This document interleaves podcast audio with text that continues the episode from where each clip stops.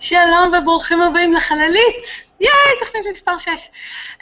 Hangout on Air הוציאו פיצ'ר חדש מגניב מאוד, שמשפר את התקשורת בין האנשים, ואני הולכת להשתמש בו ממש עכשיו. אני מקווה שהמחשב שלי לא יקרוס או משהו כזה. שימו לב, אני לוחצת על הכפתור כאן, וזה ממש כאילו יואב איתי באותו חדר. שלום לכולם. כן, יואב. קודם כל, קודם כל, קודם כל כמה דברים מאוד חשובים, אוקיי? סליחה. היי אמא! היי גילי, יום הולדת שמח! כן, זה ראוי. רגע, היי עופר, אני מקווה שאתה נהנה בחו"ל. תראה מה עשית לרעב, הוא נתקע איתי. רגע, ו- היי דאריל, I miss you. ואנחנו נתחיל עכשיו. אז שלום לכולם, זו תוכנית מספר 6 של החללית. היום מוצאי שבת, ה-28 בספטמבר. זה יום הולדת של אמא שלי ושל אח שלי. קל 2013. לזכור. והיום אה, אנחנו נדבר על מגוון דברים מגניבים מאוד שקורים ממש עכשיו בחלל. ברגע זה, אבל קודם כל אנחנו מדברים על דברים שקרו בתחילת השבוע בכדור הארץ. פסטיבל אייקון. אייקון. כן, שממנו יצאנו בשן ועין, אבל uh, מאוד נהנינו בסך הכל. היה מגניב מאוד, uh, עם המון uh, uh, תוכן גיקי, אבל גם הרבה ממנו תוכן uh, מדעי וחללי, והיה כיף. היה מלא מדע, ובאמת כל הכבוד לאנשי אייקון ששנה אחרי שנה, השנה זה היה הפסטיבל ה-17? זה היה הרבה. היה- אני, היה אני מס- לא, לא אחרי זה. מספר כלשהו מאוד מאוד גדול, עם מלא אנשים שהגיעו, היינו שם עם שני הילדים ששניהם מצאו כל הזמן דברים לעשות, מה שגרם לזה שאני כל הזמן התרוצצתי איתם בין הדברים שהם רצו לעשות. אבל היו מלא הרצאות והיה מעולה, ומי שהגיע וראה את ההרצאה, את ההרצאות שלנו, ובעיקר כל אלה שבאו ואמרו, היי, ראינו אתכם בחללית. היי, אמא. תודה רבה שבאתם, ואייקון היה מצוין. אתה רוצה שנדבר על ההרצאות שלנו, או שנדבר על אה, דברים לא, רציניים אני יותר? רוצה שאנחנו נתחיל אה, לדבר שנעשה את. הקטע שבו אנחנו עושים את התוכנית. אנחנו עושים תוכנית. אנחנו עושים תוכנית, וזה רק שנינו. היום. אז כל מי שתהה איך האינטראקציה בינינו נראית כשעופר או ויקטור לא כאן כדי למתן אותנו, וכשאנחנו באותו חדר, יהיה מפתיע. יהיה מרתק. אה, אז אה, טוב, אני לא יודע אם אנחנו צריכים להציג את עצמנו, אבל אה, יכול להיות שיש פה אנשים חדשים, אולי אנשים ששמעו על זה פעם ראשונה באייקון ומאיזושהי סיבה לא ראו את התוכניות הקודמות, ועולה השאלה, למה לא... אבל עדיין יש להם הזדמנות, אז זה בסדר. כן, אז, אז אני יואב, זו קרן, נעים מאוד. תקראו את הבלוגים שלנו וצפו בחללית. צפו בחל... הם כבר צופים בחללית. מצוין, אז לא, אנחנו נתחיל. אנחנו צריכים לספר לעצמנו אם זה אנשים חדשים. טוב, כי היום אנחנו לא משתמשים בקו הזה למטה, כי אין להם... אז, אז זו קרן, היא הרופאה של החללית, היא גם צוות ההוואי והבידור של החללית. קיבלתי קידום. ולעת- ו- זה כאילו- זה סוג של קידום. זה קידום. ול- ולעת מצוא היא גם אה, עורכת חלק מהאייטמים שלנו כאן, ובסך הכל היא המפיקה של התוכנית, אז בכלל, כבוד רב. אני, אני יכולה להציג אותך או שאתה בקטע של להציג את עצמך? אפשר להציג אותי, אני אתחבא בפינה. הנה, אתה באמת בפינה. יואב הוא, אה, עכשיו אני סופרת, מהנדס אווירונאוטיקה וחלל וגיאופיזיקאי, אסטרונום חובב, בעל הבלוג מסה קריטית, שזה בלוג על חלל ודברים מגניבים שקורים בחלל, ולפעמים דברים פחות מגניבים שקורים בחלל, אבל אין דברים לא מגניבים שקורים בחלל, כי הם בחלל אז הם מגניבים. ו...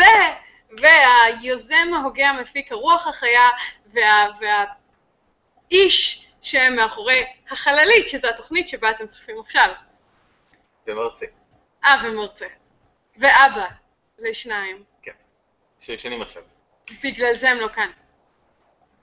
ויכול להיות, ועכשיו מופיע פה בועה גדולה מעל הראש של יואב שאומרת, תסתמי ותתני לי להתחיל את היי, התוכנית. לא, אבל זה חשוב מאוד, כי יכול להיות שאתם תראו את החתוללית שתעבור פה מדי פעם, כי היא עושה דברים כאלה. היא. ישנה שם. כן, אז נדבר בשקט בשביל לא להעיר אותה, כי אחרת היא תפריע לנו. יש חדשות לגבי קיוריוסיטי, בבקשה קרן. מה? לא, אתה עושה את זה. אני עושה את זה? אתה עושה את זה. טוב. התגלו מים על מאדים. כן. לא, אתה לא עושה את זה ככה. אתה לא מספר את זה נכון. איך אני צריך לספר את זה? אתה מספר את זה ככה. התגלו מים על מאדים. טוב. אנחנו מחפשים מים על מאדים כבר הרבה מאוד זמן, אנחנו תוהים איפה המים האלה נמצאים. קרוב על לוודאי, מאדים. קרוב לוודאי שאם יש מים על מאדים, הם נמצאים מתחת לפני הקרקע, קפואים, אה, בעומק של לפחות כמה מטרים, שזה לא נורא, אבל אה, כבר יש ראיות לזה, ומאוד חשוב לנו לדעת את זה, בגלל שאם בעתיד, בואו נשים את האם הזה בצד, בעתיד כאשר יחיו אנשים על מאדים, כדאי שיהיו להם מים. מים. זה, זה דבר חיוני לחיים, למדתי את זה ברפואה. כן, אז אה, זה חשוב. עכשיו, אני- אני השאלה, צריכה להביא אה, משהו. אנחנו, אנחנו, מים? לא, אוקיי, טוב. קידום מכירות. כן, אוקיי. אז, אה, אז זהו, אז השאלה היא איפה יש מים וכמה מים, ואלה שאלות מאוד חשובות, אבל בינתיים אה, התפרסמו סוף סוף מאמרים שקיוריוסיטי פרסמה. כן. נוכל לדבר על זה אחר כך, אוקיי? לא, אבל זה קשור למאדים. אבל, אבל אני באמצע אייטם. אז... אה, זה אייטם שקשור למאדים. כן, אוקיי. אז קיוריוסיטי אספה חול אה, ממקום שנקרא רוקנסט ביום ה-92 שלה על מאדים, בימים של מאדים בכל אופן. היום היא כבר ביום ה-400 וקצת של אה, סופרים המאדים. את זה בימים של מאדים? כן, קוראים לזה סול, במקום דייל. כל יום לומדים דברים חדשים. אז אה, כבר עבר הרבה זמן מאז שהיא אספה את החומר ובדקה אותו במעבדות שלו, אבל רק עכשיו מתפרסמים המדע, ה- המאמרים במגזין סייאנס, אז אפשר להתייחס לזה בצורה רצינית. הדבר הכי חשוב במאמרים האלה זה שמסתבר שבחול של מאדים, בקרקע של מאדים, אה, מסתתרים מים. אה, זה מים שאפשר לשחרר אותם בעצם בדיוק בצורה שבה קיוריוסיטי הוכיחה שיש מים, על ידי חימום.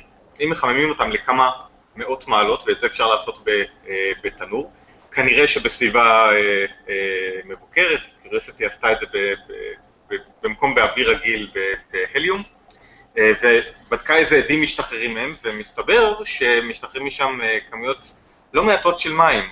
אני עשיתי המרה של זה ל- ליחידות מטריות, אז זה אומר שאם אה, נחפור אה, קובייה של אה, מטר אה, מעוקב של חול, אז יהיה לנו אה, קצת יותר מ-33 ליטר של מים.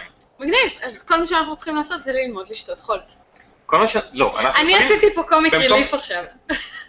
במקום לקחת איתנו מים למאדים, אנחנו יכולים אה, לקחת את המכונה שאוספת את החול, מחממת אותו ומייצרת ממנו מים, אבל זה אומר שהמים נמצאים על פני השטח, לא צריך לחפור בשבילם. יש לזה בעצם שתי השלכות. קודם כל, אם אנחנו מחליטים להעריץ את מאדים, יש לנו כבר דרך לעשות את זה, שזה טוב.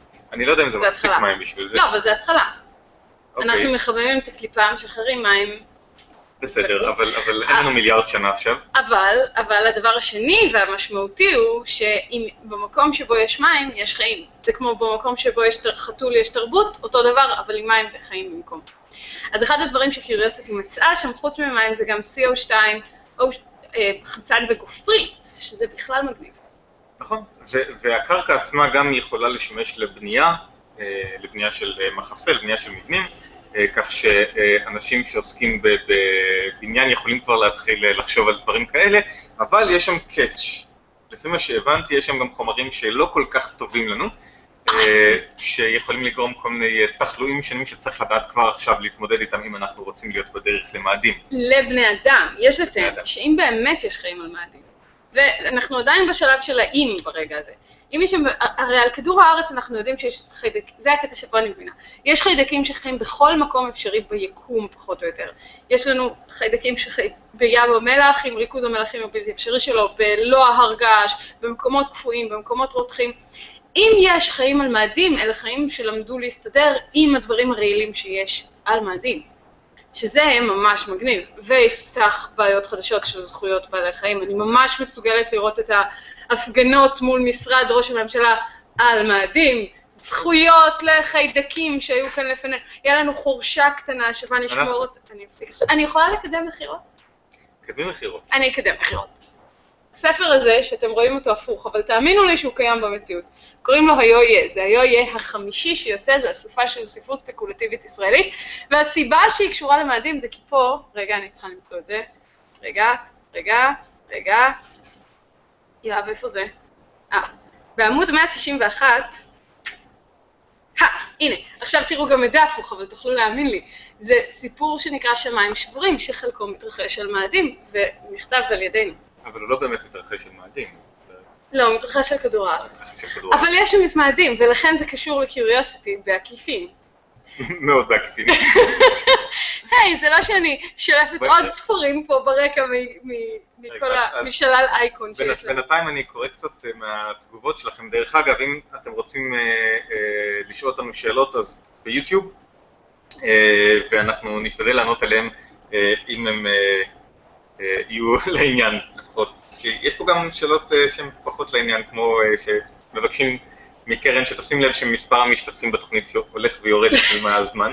הוא לא הולך ויורד, אנחנו יודעים בדיוק איפה שאר המשתתפים שלנו, ואנחנו נתפוס אותם. אה, אה, זה היה עומרי, דרך אגב. אה, אה, היי עמרי. ושאלה, איך מבחינה כימית, גיאולוגית, whatever, המים נמצאים בתוך החול? שאלה מאת הולי בייגל 2. אה, אוקיי, יופי של ניק. עכשיו יואב יענה ואני אמשיך להסתכל. אני לא, אני לא באמת יודע לענות על זה. אה? חוץ- זה, הם כלואים בחול כאילו שהוא ספוג, אוקיי? זה לא שהם מורכבים בצורה אה, כימית והם חלק ממולקולה אחרת. הם פשוט כלואים שם כמו שדברים יכולים לספוג מים. אוקיי? אם היינו יכולים לקחת את החול ולסחוט אותו בצורה כזו, אולי היינו מצליחים אז היה לנו לחלץ אותם. מגניב. אבל זה לא מספיק מים בשביל לעשות דברים כאלה. אבל חימום לכמה מאות מעלות אנחנו יודעים לעשות, זה לא, זה לא מסובך כל כך. אז, אז צריך גם לזכור שכשאנחנו אומרים מים, אנחנו רגילים לחשוב על דברים כאלה. אני לא באמת יכולה לעשות את זה, נכון? זה, יש לי נוזלים בתוך הכוס שהם מים, אבל מים לא חייבים להיות בצורה הזאת, זה בסך הכל מולקולה, אם היא מופרדת על ידי מולקולות אחרות, זה כבר לא יהיה מים נוזלים. אני חושבת שמיציתי את כל הידע שלי על מים על מאדים, יאב. אה, אני לא. אה. מזל שהבאתי אותך איתי. כי אה, ויקטור הזכיר לנו אה, אה, בתגובות שמים זה לא רק מים, זה גם אוויר, אה, שזה נכון.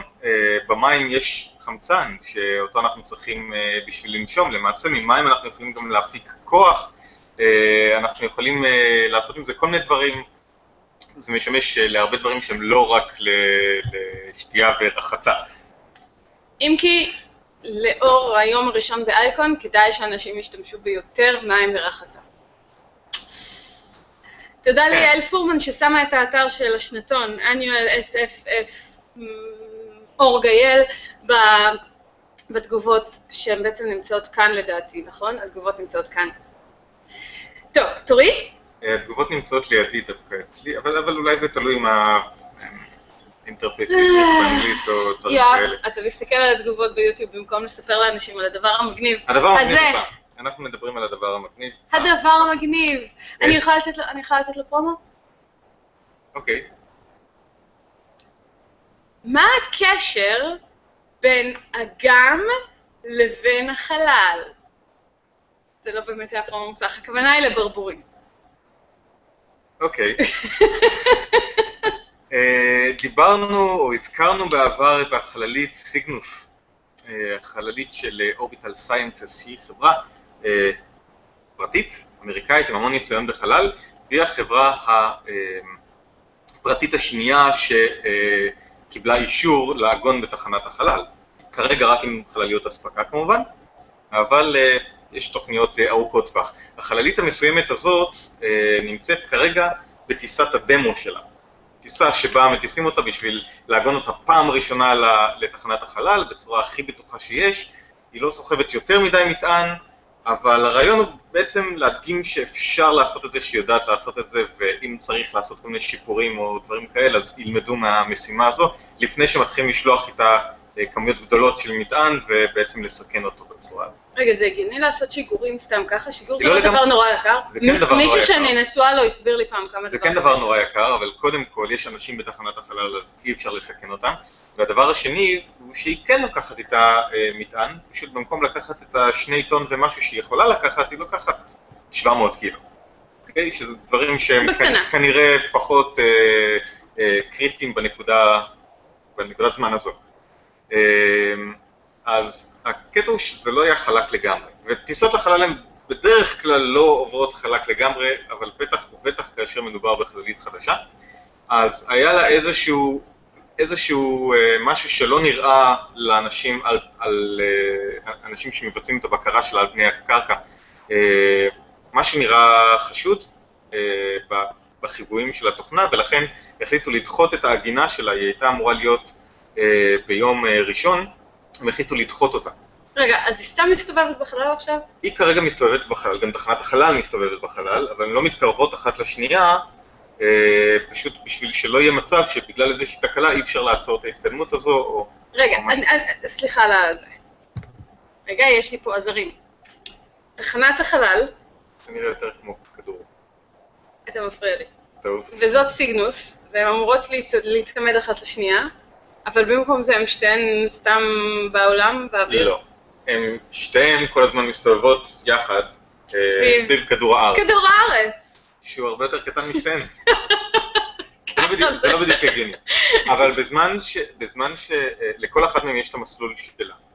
אוקיי. הן לא מתקרבות אחת לשנייה. בשביל שהן יתחילו להתקרב, אז הסיגנוס אה, תפעיל את המנועים שלה, תיכנס למסלול כזה, שיביא אותה תוך כמה זמן אל תחנת החלל.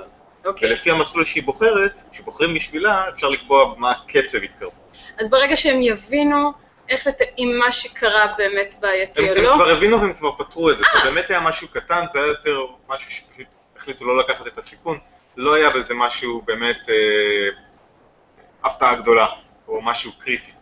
הבעיה היא שאפשר היה להביא אותה כבר ביום רביעי לתחנת החלל, אה, רק שתחנת החלל כרגע עסוקה בלקלוט צוות חדש שטס אליה השבוע, כן, ולכן, אה, בגלל שיש עוד אנשים במסלול ואנשים שצריכים להיכנס לתחנת החלל, אז, אז כולם נורא עסוקים שם ולא יכולים להתפנות לחללית אספקה, שיכולה לחכות בינתיים בצד, נוצר מין פקק תנועה בחלל בשלב הזה, אנחנו ו- חיים בתרבות מגניבה שיש בה פקקי תנועה בחלל. אני רוצה רגע. שכל הצופים ייקחו רגע ויחשבו כמה זה מגניב לנו. ונכון לעכ- נכון לעכשיו הסיגנוס אה, קיבלה אור ירוק להתחיל להתקרב לתחנת החלל, ומחר בבוקר, יום ראשון אה, בבוקר, אמורה אה, בבוקר בצהריים להגיע לתחנת החלל, ושם יתפסו אותה, יש לנו תמונות דרך אגב, של סיגנוס. נכון, אני, אני אטפל בתמונות, יואב, אתה תמשיך לדבר. ומכיוון שזה על אותו מחשב, יש סיכוי שהעולם הולך לקרוס עכשיו. אבל תחזיקו מעמד.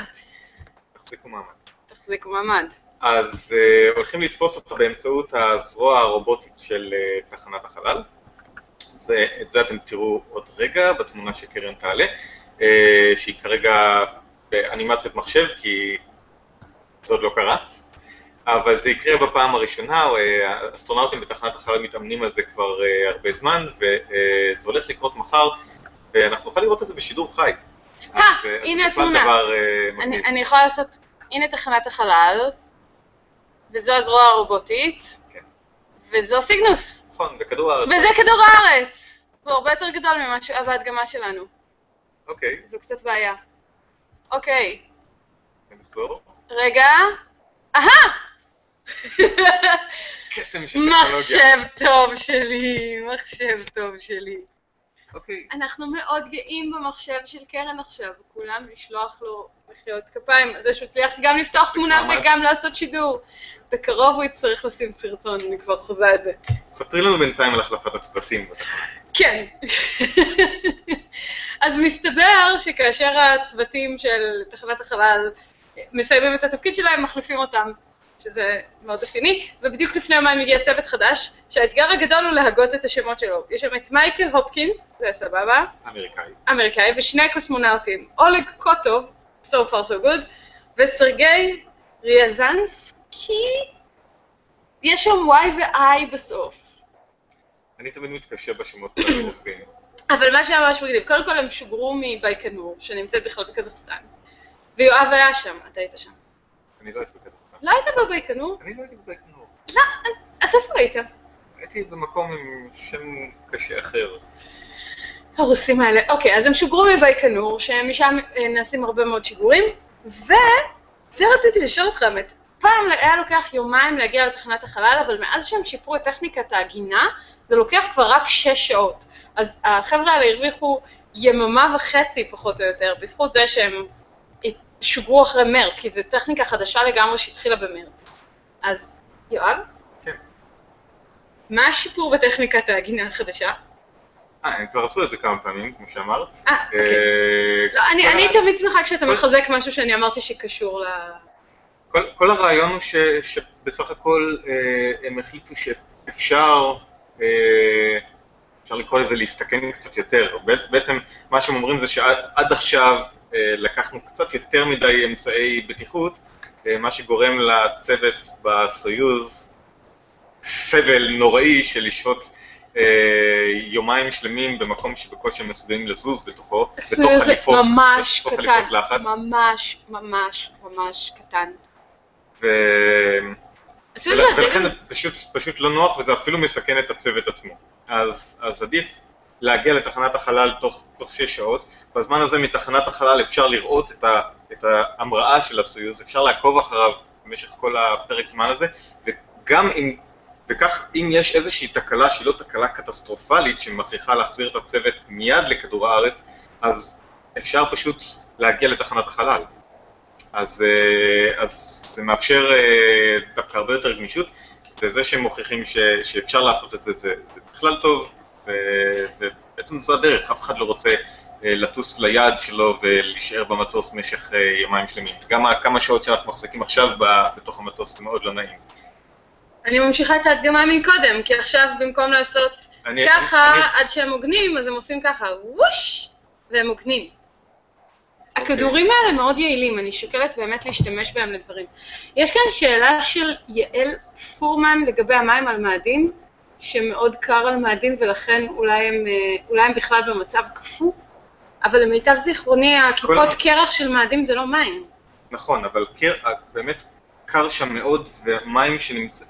אוקיי, מים, אם הם היו על פני השטח, הם אה, לא היו במצב קפוא כל הזמן. חלק מהזמן, לפחות באזורים המשבניים, יש טמפרטורות שמעל אה, אפס, אבל יש שם לחץ מאוד נמוך, מה שגורם לזה שהמים יכולים אפילו אה.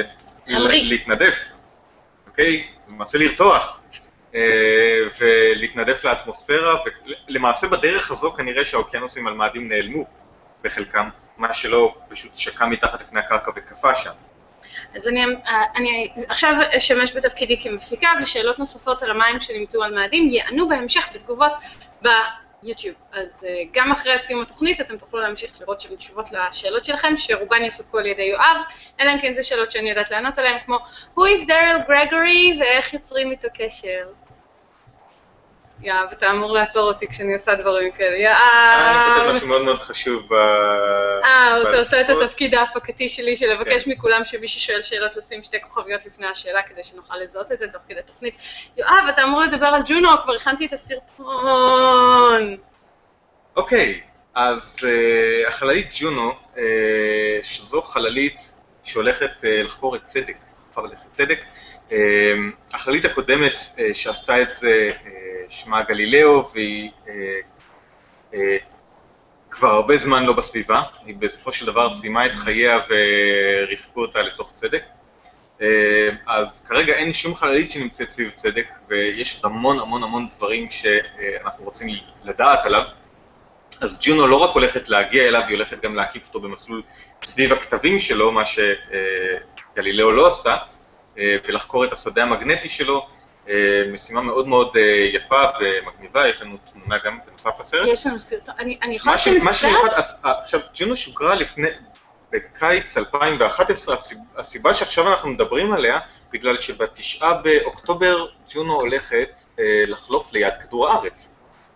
אה, ואז אה, הרבה ש- אנשים ש- שקראו את זה שאלו את עצמם, רגע, כדור הארץ לא בדיוק בדרך לצדק, עד כמה שאנחנו זוכרים, והם צודקים לגמרי. רגע, זאת ג'ונו, זאת ג'ונו. תמונת אילוסטרציה. שאחד הדברים שמיוחדים בזה שהחללית הראשונה שמרחיקה לכת כל כך, מגיעה כל כך רחוק בצדק, ויש לה פאנלים סולאריים. עד עכשיו החלליות כן. שטסו לכיוון הזה אה, נאלצו, נאלצו. אה, שמו להם אה, בתור מקור כוח מתקן של התפרקות גרעינית שנקרא RTG, שמההתפרקות הגרעינית מייצרים את החום שהיא צריכה ואת החשמל שהיא צריכה.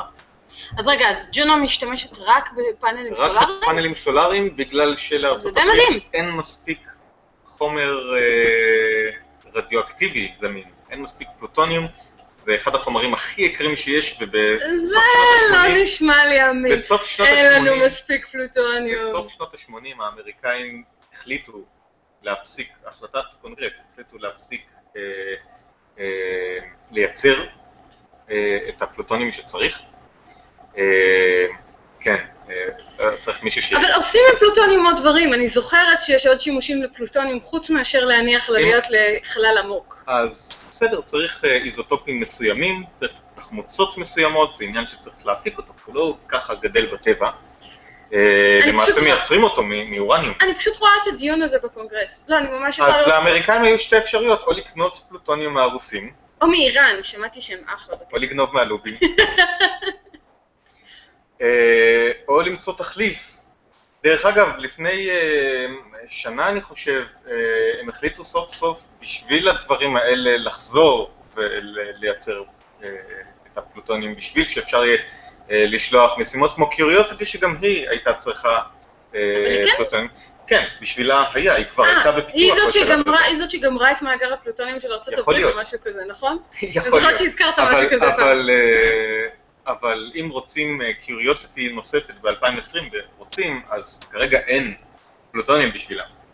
אז, אה, אז בעיה. יום יבוא ואני אבין את האמריקאים. אז הפאנלים הסולאריים שלה כל כך אה, גדולים, שכאשר היא אה, נמצאת באזור של כדור הארץ, אז מהקרינה של השמש היא מייצרת משהו כמו 18 אלף ואט. זה, זה המון, אה, וכשהיא מגיעה לצדק זה בקושי 400 ואט. אז, אז שזה... אה, ת- ת- אני צריכה איזשהו... מה זה 400 ואט? אה, כמה- נורת- נורות נורת- חשמל? נורת ליבון, הנורות כן. הסטנדרטיות של 100 ואט. זה מה שהם מחברים לתקרה בשביל לעשות הרבה אור, אוקיי. אז ארבע כאלה. זה מה שמספיק לה בשביל... אה, וואו. אה, בשביל המכשיר שלה. לא, זה מה שהיא היא צריכה. נשמעת נורא יעילה. זה מה שהיא צריכה, אלה המכשירים שיש אצלה. אוקיי. ועוד דבר מגניב אצלה זה שכל המכשור שלה נמצא בתוך כספת אה, שמוקפת ב- בדפנות מתכת בגמדים קטנים שאומרים, אני זוכר את הקוד, אני זוכר את הקוד. בשביל להגן עליה מפני הקרינה של צדק. בגלל השדה המגנטי שהוא כל כך חזק, אז מכשירים חשמליים רגילים פשוט אה, נהרסים בנוכחות שלו. היא הולכת ממש לעבור, אה, לעבור בתוך הצפיפות של השדה המגנטי הזה, שזה סרט. סרט, יש לנו סרט.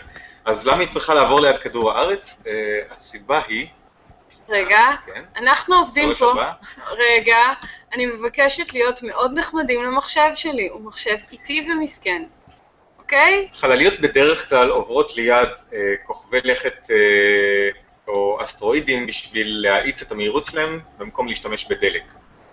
ו- רגע, הסרט, עוד לא, אוקיי, אנחנו אוקיי. רק היחידים שרואים את הסרט. עכשיו אוקיי. אנחנו עושים אז סקרין תכף שייר. תוכלו לראות את הסרט. עכשיו כולם יכולים לראות את הסרט, I think. הנה, עכשיו כולם יכולים לראות אותו, ועכשיו אתה יכול אז- להסביר בזמן שהוא אז מנגן. ג'ונו טסה אה, מעבר למסלול של מאדים, למע- למעשה לסוג של מסלול אליפטי, אה, בגלל כוח המשיכה של השמש, זה האט אותה, עצר אותה, התחילה לחזור חזרה. והמסלול שלה תוכנן ככה שכאשר היא חוזרת חזרה, אה, היא פוגשת את כדור הארץ שוב, וזה הולך לקרות בתשעה באוקטובר הקרוב. היא לא הולכת להתנגש לא, לא, לא, בכדור לא. הארץ. היא תעבור קרוב לכדור הארץ, תפיק כמה תמונות אה, יפיפיות, אנחנו מקווים, ואז תמשיך הלאה עם מספיק מהירות בשביל להגיע עד למערכת של צדק, ששם היא תצטרך אה, להשתמש בדלק שלה בשביל לבלום את המהירות שלה ולהיכנס למסלול סביבו. אני ממש אוהבת שהסרטון הזה מדגים את המרחקים המטורפים. זה לא, הפלנטות הן לא בגודל אמיתי כאן, כן, לא, אבל... גם לא השמש. אוקיי, אתה הורס לי את ההתלהבות, יואב. אני מבקשת שתפסיק. תראה, רואים כמה זמן אני צריכה לטוס כדי להגיע לצדק, זה די מדהים, זה ממש רחוק. והיא תגיע, לשם ב-2000, לא, עכשיו אני מבולבל אם זה 2015 או כתוב 2016. יולי כתוב, 2016. מעולה, יולי סרט. 2016 היא רק תגיע אל צדק, ותתחיל את העבודה שלה סוף סוף. אז אה, אה, ייי, מחשבי, הצלחת להריץ סרט, אני כל כך גאה בך. ייי ג'ונו. ייי, ג'ונו. כן. אוי. רוצה להגיד מילה או שתיים על שפיצר? כן, אני רוצה להגיד מילה או שתיים על שפיצר, כי יש לי סיכום שכתבתי בצד על שפיצר שנראה... זה אייטם שעופר היה אמור להגיד. אז עכשיו אני הולכת להגיד לכם דברים. אתה, שים לי תמונות בזמן שאני מדברת. כן? כן. אה, לא, אוקיי. אתה לא תשים עכשיו, אתה תשים אחר... אתה יודע מה, אתה... אני אמשיך להפיק את עצמי. אתה תשב פה ותראה יפה, אוקיי?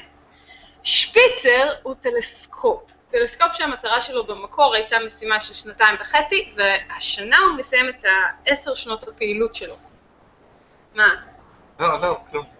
אה, אנשים בתגובות, אתם מגניבים. אני לא ראיתי את התגובות, תגיד לי משהו. הם מדברים על בחזרה לעתיד, אל תפריעי להם. נו, לובין! מישהו לא הבין את זה? בסדר. אני אמשיך לדבר על אז אנשים שפיצר. יסבירו למי שלא מבין. אני אמשיך לדבר על שפיצר, ואתה תראה כאילו אתה מתעניין במה שאני אומרת. תודה. אז שפיצר, אוקיי, תפסיק, גם ככה קשה לי. שפיצר הוא טלסקופ שהוא טלסקופ עם מצלמה אינפרה אדום. אינפרה אדום זה שיטה לצלם שמצלמת בעיקר חום, obviously, ולא גלים נראים, אבל הוא הפיק כמה תמונות מאוד יפהפיות שהן מן הסתם מעובדות, כי כפי שציינתי אנחנו לא רואים באינפרה אדום. הוא תוכנן במקור לשנתיים וחצי, אבל החזיק מעמד בחלל עשר שנים שלמות. go שפיצר. אחד הדברים המגניבים שהוא יודע לעשות בזכות המצלמה האינפרה אדומה שלו, הוא יכול לבחון תנאים אטמוספיריים סביב כוכבים רחוקים, וככה לגלות, הם קראו לזה אקסופלנטס. אני הבנתי נכון שהכוונה היא לפלנטות מחוץ, במערכות שמש. אחרות. עכשיו, מה שעוד יותר מגניב זה שבגלל שהוא הוא, הוא בודק אינפרה אדום, אז הוא יכול לבדוק מתי הפלנטה עוברת מאחורי הכוכב או לפניו, כי זה משנה את, הפליטה של האינפרה אדום מהפל... מה, מהכוכב שפולט את ה... אתם מבינים מה אמרתי, נכון? הבנו, תעננו, תעמידו פנים שאני עופר ואני מסבירה על זה בצורה מאוד אינטליגנטית. ואני רוצה להראות לכם תמונות מגניבות של שפיצר. אז יואב עכשיו, תסתכל לקהל, תבדוק אם יש שאלה. הדבר שחשוב לגבי שפיצר זה שבעצם הוא הולך למלא את התפקיד של טלסקופ החלל קפלר. קפלר הייתה משימה שנועדה ספציפית לתפקיד הזה של לזהות כוכבי לכת מחוץ למערכת השמש, הוא עשה את זה במשך, אה, אני חושב, ארבע או ארבע וחצי שנים, כשהוא תוכנן במקור לשלוש, אז בכלל זה אה, מצוין. זו דרך אגב תמונה של שפיצר. התמונות שאתם רואים עכשיו הן תמונות שצולמו על ידי שפיצר. קפלר סיים את התפקיד שלו אה, אה, לא מזמן בגלל תקלה, בגלל תקלות שמונעות ממנו בעצם לכוון את עצמו במדויק למטרות שלו. וזה בעצם מה שצריך כאשר מסתכלים ומחפשים כוכבי לכת מחוץ למערכת השמש, צריך להסתכל על אותם כוכבים אה, בפרק זמן מאוד מאוד ארוך, הוא בהה בהם במשך יותר משלוש שנים, אה, ולזהות מתי עקומת האור שלהם, עוצמת האור שלהם נחלשת לכמה זמן ואז חוזרת חזרה, שזה מה שיכול לרמז על זה שכוכב לכת פשוט חולף על פניהם ו- ומסתיר אותם למשך כמה זמן. או, קראתי על זה משהו. היה לו את הקטע של ה wobble, שרגע, רגע, אה, שה- שה- שהטלסקופ עשה wobbling, שזה המינוח המקצועי לככה, זה התנועה של הסביבון. כן, והם גילו שזה בגלל ה heater שלו, בגלל המחממים שלו, שהוא נהיה- היה לו קר, כי הוא היה בחלל, אז הם הפעילו את המחממים, והחימום שינה את התנועה של, ה, של הטלסקופ, והנקודה הקבועה שהוא היה אמור להסתכל עליה כל הזמן זזה. זזה. אני, אני מדגימה עם האצבע את הנקודה. זזה. אבל זה עדיין מגניב. הנקודות שהוא הסתכל עליהן היו, 90% מהנקודות ש, ששפיצר הסתכל עליהן היו בערך בגודל של רבע פיקסל, שזה קטן, ממש קטן, יותר קטן מזה. אני רוצה... יאב, מה? יש לך משהו להגיד עוד על שפיצר? אמ, לא, זה בערך מה שרציתי להגיד. אמ, תודה, עופר.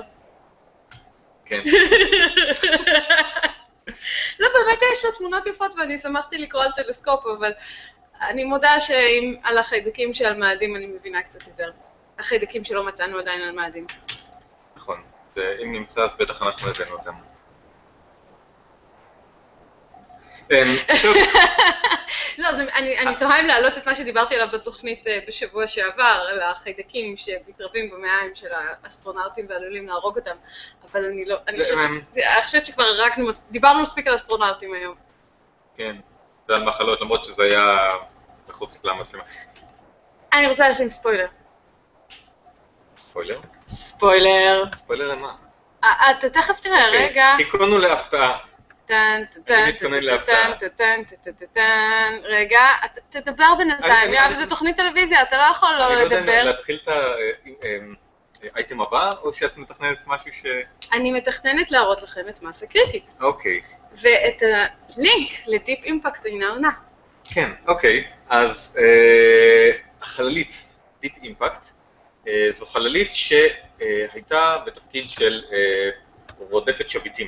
היא אה, עקבה אחרי שני שביטים, התקרבה אליהם אה, בשביל אה, לצלם אותם. אה, השביט הראשון, טמפל 1, התפקיד שלה היה בעצם, מה שהביא לה את שמה, היא הייתה אמורה לרסק עליו קליע גדול של... בשביל להעיף...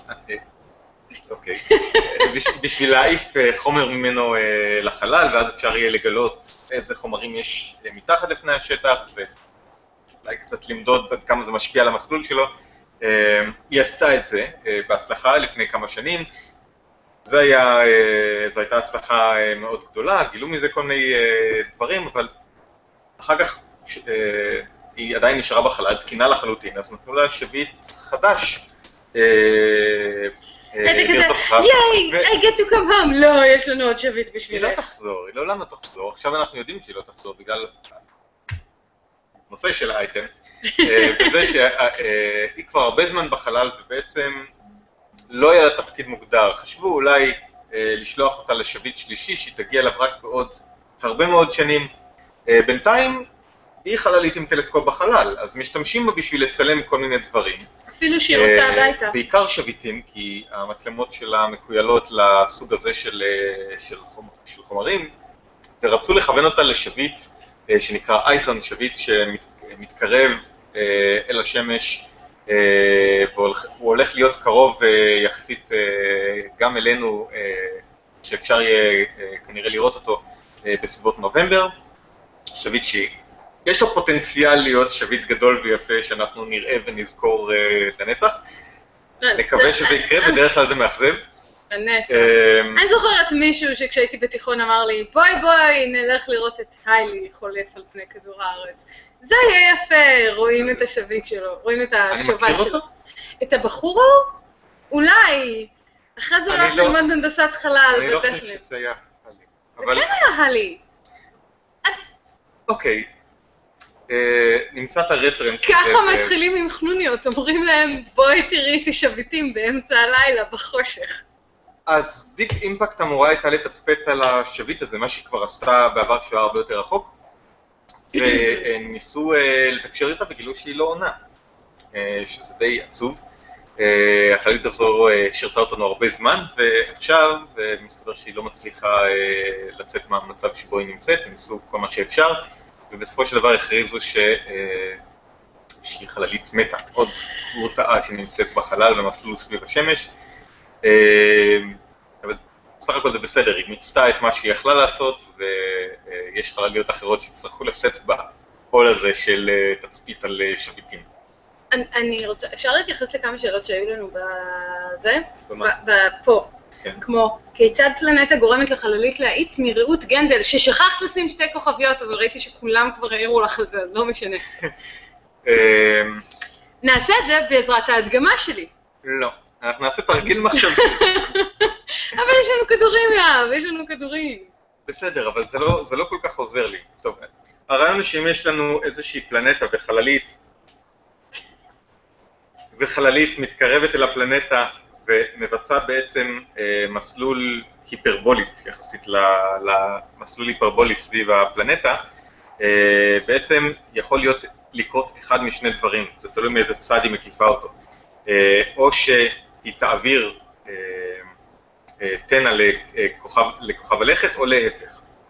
עכשיו, אה, זה דבר מאוד מאוד מגניב. אה, זה יכול, זה יכול לשמש את החלליות בשביל להאיץ או להאט, אבל... אה, וגם לכוכב הלכת בעצם, רק שלכוכב הלכת יש כל כך הרבה אה, תנע, כל כך הרבה אנרגיה של... אה, שזה לא באמת אנרגיה משפיע שזה לא משפיע עליו בשום צורה שאנחנו זה כמו שאלת. האם מיליארד סינים יקפצו בבת אחת, האם כדור הארץ כן, אבל. זה מבלבל, כי תפיסה של אנשים זאת יכול להיתפס כאילו מיליארד סינים זה הרבה.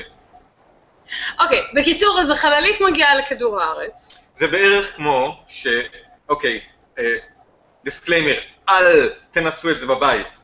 נגיד שאתם עומדים בצד הכביש, ומשאית מתקרבת, ואתם לוקחים את הכדור הזה, אתה זוכר שהילדים של... אה, אוקיי, מעיפים כדור, ומעיפים- אוקיי. מעיפים אותו כך שהוא פוגע בשמשה הקדמית של המשאית, הוא ינתז ממנה במהירות הרבה יותר גבוהה ממה שהוא היה, מהמהירות שהייתה לו קודם, נכון? אמ, שוב, אל תנסו את זה בבית. כן.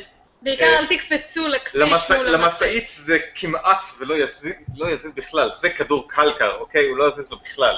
אמ, אבל בכל זאת, אה, אם מסתכלים על זה ברמה, ברמה של המספרים, זה לוקח טיפה מהמהירות של המשאית ומעביר אותה לכדור.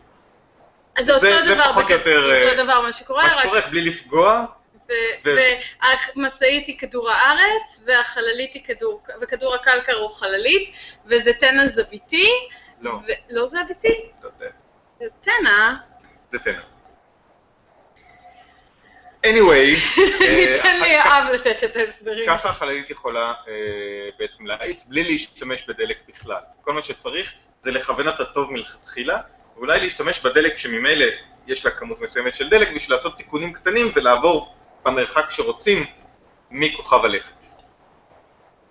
אני מקווה שענינו לך רעות, ואני ראיתי שאת מאוד, אה, מאוד מטריד אותך שכולם אומרים לך לשים כוכביות, זה בסדר, אוקיי? זה פשוט, הכוכביות עוזרות לנו למצוא את השאלות בין כל האנשים שמעירים דברים מאוד מאוד חכמים, שהם לא אה, שאלה ישירה אלינו. הייתה שאלה... יש שאלה של אה, יריב יערי, האם שפיצר אמור להיות מסוגל לתת מידע על הרכב אטמוספרי של אקסופלנטות? אני, האמת, לא יודע את התשובה לזה. אני יודעת לצטט את מה שקראתי, ואני מאוד, סביר מאוד שעופר יקפוץ אחרי זה ויתקן אותי, אבל מה שהוא יודע להגיד זה מה התנאים האטמוספריים על פני הפלנטה, הוא יכול להגיד אם יש שם חם, קר, בינוני או משהו כזה, אני... האם זה מאפשר אטמוספירה בכלל? כן, אוקיי. אבל אני לא ראיתי שממש יודע להגיד מה ההרכב של הגזים אם יש אטמוספירה. אני חושב שהוא לא יוכל לתת אה, הערכה כזו, שהוא לא יוכל אה, למצוא את זה. אפשר, אפשר לפי ממצאים של אה, מרחק הפלנטה מהכוכב שלה ומשך הסיבוב שלה סביב אותו כוכב, אפשר להניח כל מיני הנחות לגבי היתכנות של אטמוספירה.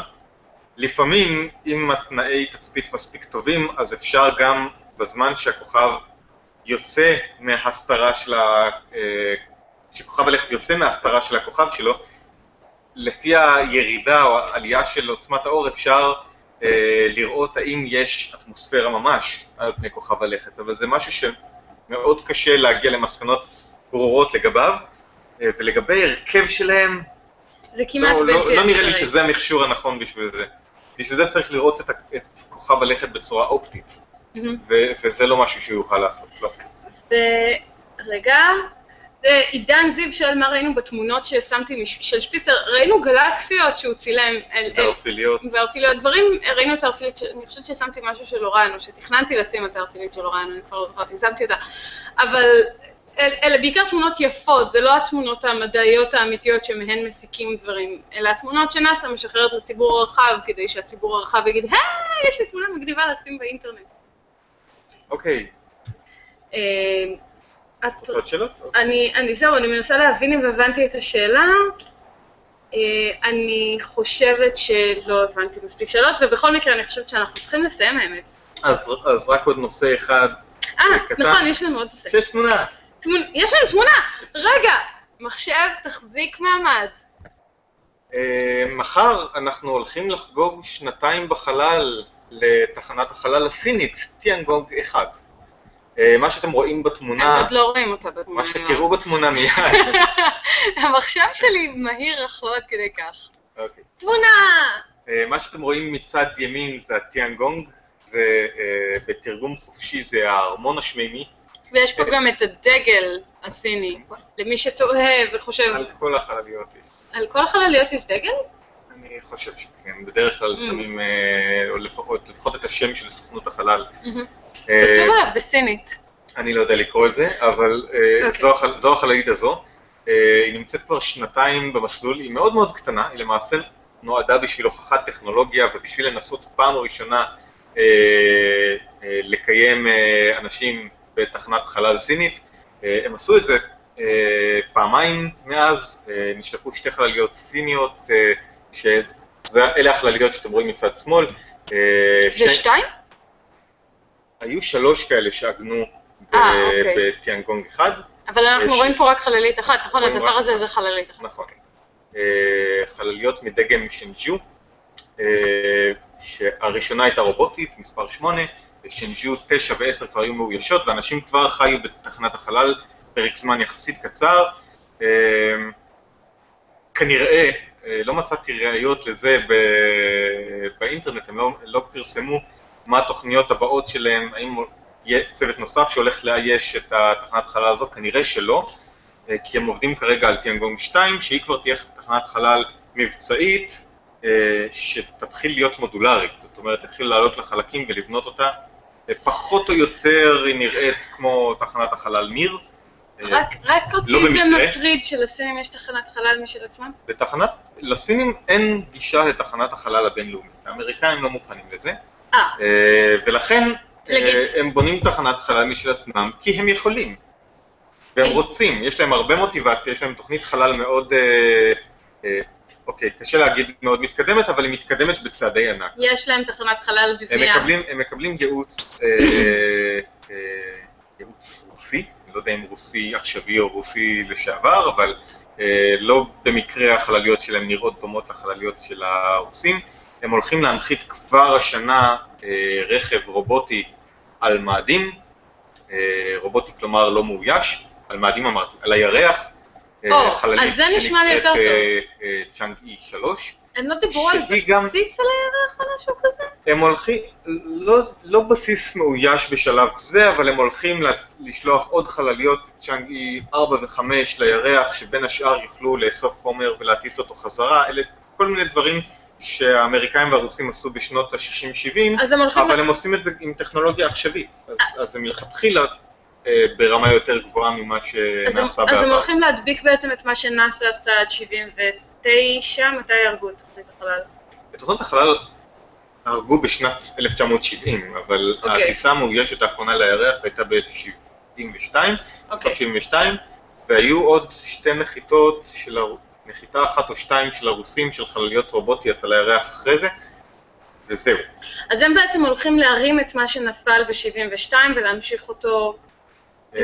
בדרך, כאילו הירח הולך להיות סיני. אה, בדרך שלהם. הם הולכים להקדים את ה Lunar X Prize, זה כן. באמת? כן, של גוגל? כן. שאתה מתחרה בו?